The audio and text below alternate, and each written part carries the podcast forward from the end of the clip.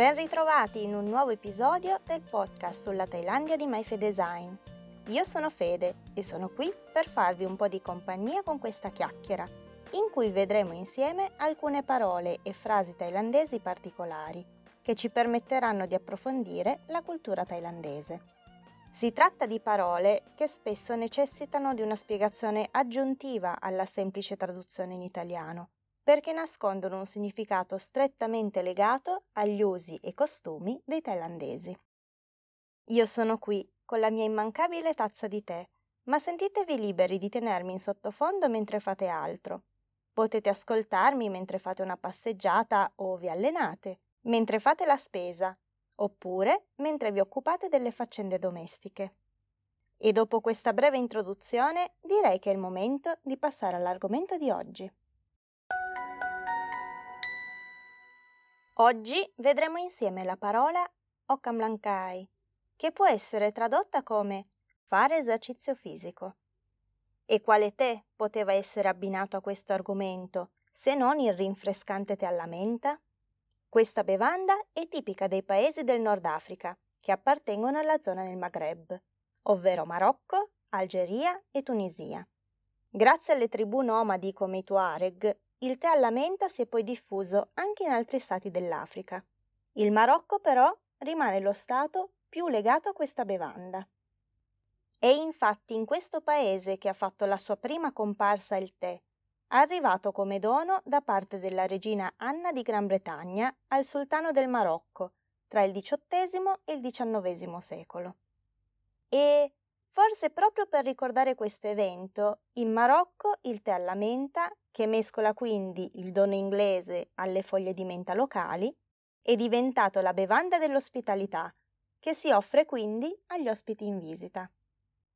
Per la sua preparazione esiste una cerimonia del tè apposita, in cui è il capofamiglia a preparare il tè da offrire agli ospiti. Esistono diversi modi di preparare il tè alla menta a seconda della zona in cui ci si trova. Le differenze stanno non solo nel rapporto tra foglie di tè e foglie di menta, ma anche nella preparazione vera e propria. In alcune zone, infatti, le foglie di tè e di menta vengono messe in infusione insieme, ma in altre aree vengono infuse separatamente. Visto che per questa bevanda viene usato il tè verde, se dovessi prepararmelo da me, Credo proprio che opterei per un'infusione separata. È vero che il processo diventa più lungo, ma se vi ricordate vi ho già raccontato di come le foglie di tè verde, se lasciate in infusione per tempi troppo lunghi, possano dare un gusto amaro alla bevanda. Le foglie di menta, invece, necessitano di più tempo per rilasciare il loro aroma. Ed infatti per preparare un infuso alla menta sono necessari dai 10 ai 15 minuti per ottenere una bevanda alla menta rinfrescante e dal gusto pungente. Il primissimo passaggio per preparare questo tè è quindi il seguente. Versare dell'acqua calda sulle foglie di tè verde e lasciare in infusione per circa 20 secondi. Questo primo liquido viene denominato come spirito del tè e in questo caso si consiglia di tenerlo da parte per aggiungerlo alla bevanda finale prima di servirla. Questo spirito del tè ha un gusto molto forte e aggiungerlo alla fine permette di rinvigorire il sapore del tè che potrebbe essersi spento durante l'infusione delle foglie di menta. Dopo aver messo da parte questa prima acqua, si passerà all'infusione del tè vera e propria, che dura circa 3 minuti. Ora è il momento di passare alle foglie di menta e all'aggiunta dello zucchero. Questi due ingredienti vengono aggiunti nel tè che viene messo a bollire a fuoco lento per 10-15 minuti. Una volta terminata questa fase, a fuoco spento, si aggiungerà lo spirito del tè che si era messo da parte e si potrà infine degustare il tè alla menta, che viene poi servito tre volte.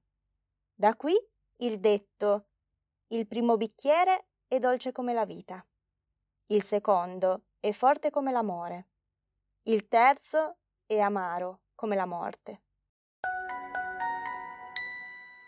Quella di oggi è una parola particolare, non perché nasconda un qualche significato tipico della cultura thailandese, ma perché si tratta di un termine di cui sento davvero il bisogno in italiano. Mi spiego meglio. In italiano è abbastanza comune la frase faccio sport, ma dire faccio dell'attività fisica mi suona sempre molto strano. Sarà forse che la parola attività fisica richiama alla memoria le ore di educazione fisica della scuola, ma troppo spesso mi sono trovata a dover spiegare con tante parole un concetto semplice che in thailandese si traduce con un solo termine, Okkamlankai. Okkamlankai racchiude in sé ogni tipo di esercizio fisico, non solo sport quindi, ma anche altre attività come corsa, nuoto, yoga, esercizi cardio, aerobica, persino danza e ballo. Quando ad una visita medica il dottore di turno ti chiede Kun Okkamlankai Ki Krang nei Atit, ovvero quante volte fai attività fisica in una settimana? Ciò che vuole davvero sapere non è cosa fai, ma quanto fai. Non c'è bisogno di rispondere nel dettaglio quale attività fisica si fanno, in quale giorno e in quale ora. Si può semplicemente rispondere Chan Okkamlankai si krang to atit, praman nung chomung to krang, ovvero faccio esercizio fisico Chan Okkamlankai per quattro giorni la settimana. Si krang to atit per circa un'ora. Praman nung chomong to krang letteralmente sarebbe circa un'ora per volta. A meno che il dottore non voglia altri dettagli, non c'è bisogno di elencare cosa si fa nello specifico, anche perché per molti fare esercizio fisico non è una scelta causata dalla propria passione per lo sport, ma più una necessità per prendersi cura del proprio corpo. Io odio Okkamlankai, cioè non mi piace proprio. Si tratta di un'attività che mi viene presto a noia, ma so quanto sia importante muoversi e allenarsi, soprattutto visto che passo la maggior parte delle mie giornate seduta al computer. Provo una grande invidia per chi invece si diverte allenandosi. Però personalmente alla frase fare sport ho sempre storto il naso, sia perché non ho mai trovato uno sport che mi appassionasse davvero, sia perché alle mie orecchie suonava come qualcosa di troppo impegnativo. Ma il termine generico, o kamlankai, mi ha un po' sbloccato. Mi alleno, sì, ma alterno le modalità e gli esercizi a seconda di come mi sento.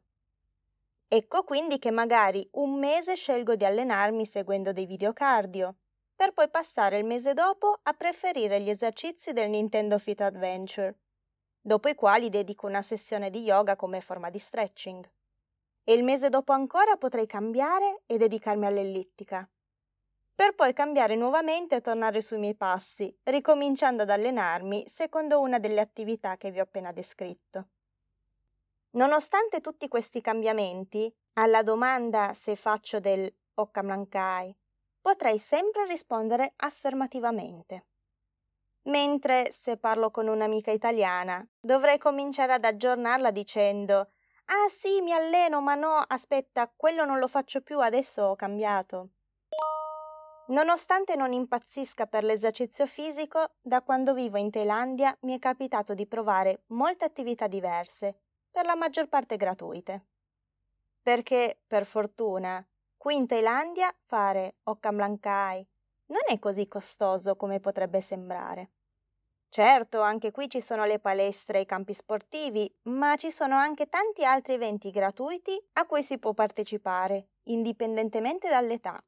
Nei parchi spesso sono presenti delle aree fitness con tanto di attrezzi da poter usare gratuitamente, solitamente in materiali verniciati per resistere agli agenti atmosferici. Queste zone sono molto vive verso il tardo pomeriggio, poiché molti scelgono di venire a fare un po' di esercizio fisico dopo il lavoro, magari portando anche i figli che possono così arrampicarsi sulle strutture apposite e giocare con gli altri bambini. Quest'idea è spesso ripresa anche nelle zone residenziali, al cui interno c'è sempre almeno un piccolo parco in cui spesso è presente anche un'area fitness per allenarsi. In ogni città poi ci sono degli spazi dedicati alle attività di gruppo, come esercizi cardio, tai chi, che in thailandese si chiama Tai Kek, e aerobica. Queste aree sono allestite con un piccolo palco su cui i volontari salgono per far vedere gli esercizi da fare. Gli orari sono prestabiliti e possono cambiare di posto in posto per risultare comodi a tutti. Solitamente ci si riunisce la mattina presto, verso le 5, oppure la sera, verso le 18, ovvero dopo l'orario di chiusura degli uffici. Solitamente si tratta di aree pubbliche, come ad esempio il parcheggio del centro commerciale o il parcheggio dell'ospedale, e in questi casi quell'area del parcheggio viene delimitata in quei determinati orari, per garantire la massima sicurezza a tutti i partecipanti. Ma anche i campi sportivi e le università mettono a disposizione varie aree gratuite. Ad esempio, ad Aggiai ricordo che c'era un campo sportivo aperto al pubblico che permetteva a chi voleva correre di farlo all'interno della pista da 400 metri, mentre in un'area del parcheggio era allestito un palco per l'aerobica. L'Università di Aggiai poi è stata tra i posti che ho frequentato di più quando vivevo lì. Oltre ad andare a giocare a volano nei campi gratuiti con i miei colleghi, dopo l'orario di lavoro è qui che, grazie ad un'amica conosciuta in chiesa, ho cominciato a frequentare il gruppo di ballo da sala e balli latini americani che si riuniva ogni venerdì per due ore, composto per la maggior parte da signore in pensione che hanno lavorato all'università. Tra l'altro ho un piccolo aneddoto sul ballo a questo proposito. Il gruppo dell'università si ritrovava dalle 16 alle 18 e io ho cominciato a frequentarlo nel periodo in cui facevo la freelance. Quando poi ho trovato lavoro in ufficio, in cui l'orario di chiusura erano le 17.30, al colloquio di lavoro chiesi se potevo andare via mezz'ora prima il venerdì per poter continuare a partecipare, anche se solo per un'ora, al gruppo, recuperando poi quella mezz'ora il sabato, in cui l'ufficio chiudeva alle 15.30. Ebbene, il capo accettò senza problemi questa mia richiesta, dicendomi che anche lui faceva sport e che quindi capiva perché ci tenessi tanto. Tra l'altro, quello fu anche il primo ufficio dove ho lavorato dove organizzavano la giornata dello sport, ovvero Wan Kila. Kila si traduce proprio come sport e ha una connotazione un po' più competitiva rispetto al semplice Okamlankai, proprio come in italiano. Fatto sta che questa pratica è abbastanza comune negli uffici, che organizzano una giornata dello sport all'anno come attività per rinforzare l'intesa dei dipendenti e dar loro un giorno di svago all'insegna del gioco di squadra. La giornata dello sport probabilmente è un evento che richiama il periodo scolastico. Qui in Thailandia infatti esistono due tipi di competizioni sportive. Una interna alla scuola stessa e una che vede varie scuole sfidarsi l'un l'altra. Questo periodo viene chiamato in thailandese Kenkilasi, che si potrebbe tradurre malamente come competizione sportiva a colori. La presenza della parola colori, sì, non è un caso. Mi ha raccontato mia mamma che ai suoi tempi la competizione interna alla scuola divideva gli studenti in quattro squadre, ognuna identificata con un colore differente. Giallo, si luang, rosso, si deng, verde, si kiao e blu, si namngen. Gli studenti venivano estratti a sorte, indipendentemente dall'età e dalla classe. Si tratta quindi di un evento che unisce grandi e piccini in un'unica squadra capitanata da un caposquadra allievo, anch'esso estratto a sorte, e un professore o professoressa di riferimento, che aiutava a gestire le sessioni di allenamento e a dividere i vari partecipanti nelle attività in cui se la cavavano meglio. Questo evento poteva durare anche più di una settimana, a seconda del numero di attività organizzate, e prevedeva l'uso di una divisa apposita, ovviamente del colore della propria squadra. Le competizioni tra scuole portano questo concetto ad un altro livello, che per certi versi può ricordare le Olimpiadi. Ogni scuola ha i suoi colori di riferimento e gli allievi scelti a rappresentarla avranno una divisa con quei colori. Il primo giorno della competizione c'è una sfilata di tutte le scuole in concorso, ognuna delle quali ha il caposquadra che avanza con la bandiera della scuola, a cui seguono la banda, le majorette e gli atleti che parteciperanno alle varie attività. È possibile assistere a questa sfilata anche se non si è studenti, poiché essa avviene nelle strade della città e ha come punto di arrivo il campo sportivo in cui si svolgeranno le gare. Insomma, si tratta di grandi eventi che movimentano di molto la vita scolastica e che permettono di pensare alla scuola anche come luogo di divertimento in cui non è necessario stare tutto il giorno seduti ad un banco con un libro davanti. Queste competizioni sono presenti sin dall'asilo e continuano fino all'università. Non stupisce quindi che l'idea di avere una giornata dello sport sia poi stata riproposta in molti uffici, anche per incentivare le persone a prendersi maggiormente cura del proprio corpo e capire quanto fare un po' di movimento possa far bene alla salute. In Thailandia non c'è ancora l'abitudine, presente in molti paesi asiatici, come ad esempio il Giappone, di fare ginnastica sul luogo di lavoro. Però i thailandesi sono abituati fin da bambini a sperimentare con varie forme di Okkamlankai, le varie strutture e attività gratuite che è possibile trovare in ogni città poi permettono a grandi e piccini di unirsi ad altri per fare un po' di movimento ed avendo partecipato diverse volte anche io, vi posso assicurare che l'età dei partecipanti è davvero molto varia. Per finire la puntata di oggi non ho un vero e proprio aneddoto sportivo, né una fiaba da raccontarvi. Oggi lascio la parola, almeno metaforicamente, a mamma Ralita, che vuole condividere con voi 5 facili esercizi che potete fare anche voi in casa e che sono consigliati per combattere i sintomi della cosiddetta office syndrome, ovvero la sindrome da ufficio. Il consiglio di mia mamma, che ha avuto modo di partecipare a un interessante convegno in cui ha imparato queste figure, appartenenti alla scuola del Maniware, che basa le sue teorie sull'equilibrio del corpo, è quello di fare questi esercizi tutti i giorni, anche solo per 5 minuti.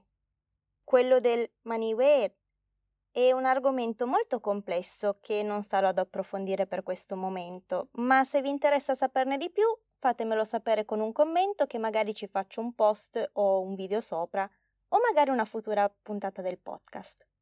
So che potrebbe risultare un po' complicato spiegare questi esercizi usando solo le parole, ma vi preparerò presto un mini video al riguardo per mostrarvi meglio come eseguirli correttamente. Per prima cosa, se siete seduti, alzatevi e tenete i piedi alla larghezza delle spalle e rilassate le spalle. Una delle cose che più spesso causa il mal di schiena e i dolori al collo sono proprio le spalle contratte, dovute spesso a causa di una cattiva postura, ma che possono essere causate anche dallo stress. Per il primo esercizio unite le mani davanti a voi secondo il gesto del Y.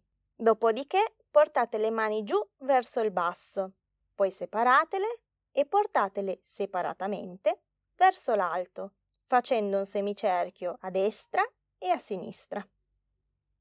Fate questo movimento per 3 o 5 volte in maniera lenta e concentrata. Cercate di far lavorare i muscoli delle braccia e delle mani estendendo le dita verso l'esterno, lontano da voi. Per il secondo esercizio chiudete le mani a pugno e portatele davanti al petto, mettendo un pugno contro l'altro e spingendo. Dopodiché allontanate lentamente i pugni verso l'esterno, finché non avrete le braccia completamente distese davanti a voi. Ora aprite le mani ed estendete ogni singolo dito per allontanarlo dagli altri. Allontanate le mani tra di loro e portatele verso le spalle facendo un semicerchio orizzontale a destra e a sinistra. Il distendere le singole dita è molto importante, soprattutto per chi scrive molto al cellulare o alla tastiera e si sente le dita incriccate. Ripetete questo esercizio 3 o 5 volte. Il terzo esercizio è quello più semplice da spiegare a parole. Immaginate di dovervi togliere la maglia che state indossando. Incrociate le braccia portando la mano destra sul fianco sinistro e la mano sinistra sul fianco destro. Dopodiché fate il gesto che fareste per togliervi la maglietta, ovvero portate le braccia in su sopra la testa e distendetele verso l'alto. Infine scendete verso il basso formando un semicerchio verticale a destra e a sinistra. Anche per questo esercizio il consiglio è quello di farlo lentamente, cercando di concentrarvi sui singoli muscoli della schiena e del collo. Una variante prevede che quando avete le braccia giù, il mento si protragga verso il busto, mentre quando avete le braccia su, il mento si distenda verso l'alto. Potete ripetere anche questo esercizio 3 o 5 volte. Infine, gli esercizi 4 e 5 sono simili, poiché prevedono entrambi di far ruotare le braccia, prima indietro, esercizio 4, per 3 o 5 volte, e poi in avanti, esercizio 5, per altre 3 o 5 volte. Anche in questo caso, movimenti lenti e cercate di allungare le mani il più possibile verso l'esterno, per smuovere tutti i muscoli della braccia e della schiena. Questo esercizio potrebbe risultarvi familiare, o almeno io ricordo di averlo fatto diverse volte durante le ore di educazione fisica come riscaldamento. Tutto qui. Come vedete, questi 5 esercizi sono molto semplici da fare e non portano via molto tempo. Li potete fare ovunque, a patto di avere abbastanza spazio per muovere le braccia. Se passate la maggior parte della giornata seduti davanti al PC e ogni tanto vi sentite incriccati, potete fare una pausa facendo questi esercizi per sgranchirvi un po'. E se lavorate in un ufficio pubblico e non volete farvi vedere da colleghi e clienti, non dimenticate che potete sempre rifugiarvi in bagno per fare questi esercizi. E se questi esercizi non vi bastano o avete ancora qualche altro dolorino, Provate a sgranchirvi seguendo il vostro corpo.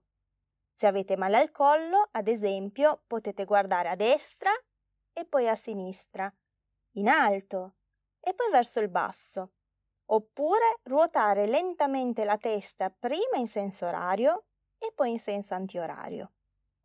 Se cominciate a sentire un po' di disturbo agli occhi, togliete gli occhiali se li indossate e poi stringete forte gli occhi per 5 secondi Apriteli e sgranateli al massimo per altri 5 secondi e ripetete questo esercizio un altro paio di volte.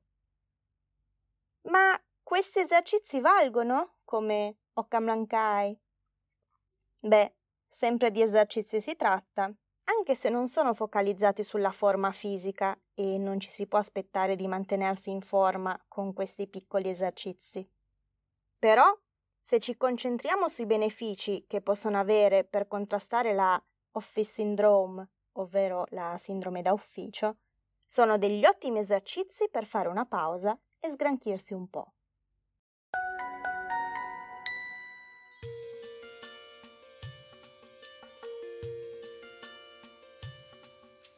Ed eccoci arrivati alla fine di questo episodio del podcast di MyFedesign.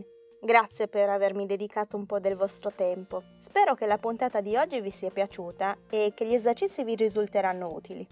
Oggi abbiamo visto insieme la parola Okamlankai, che si può tradurre come fare esercizio fisico oppure come allenarsi, e che ci ha dato l'opportunità di parlare di come lo sport sia sempre stato integrato nelle vite dei thailandesi fin da bambini e delle varie possibilità gratuite che hanno i thailandesi per fare un po' di movimento e prendersi così cura del proprio corpo.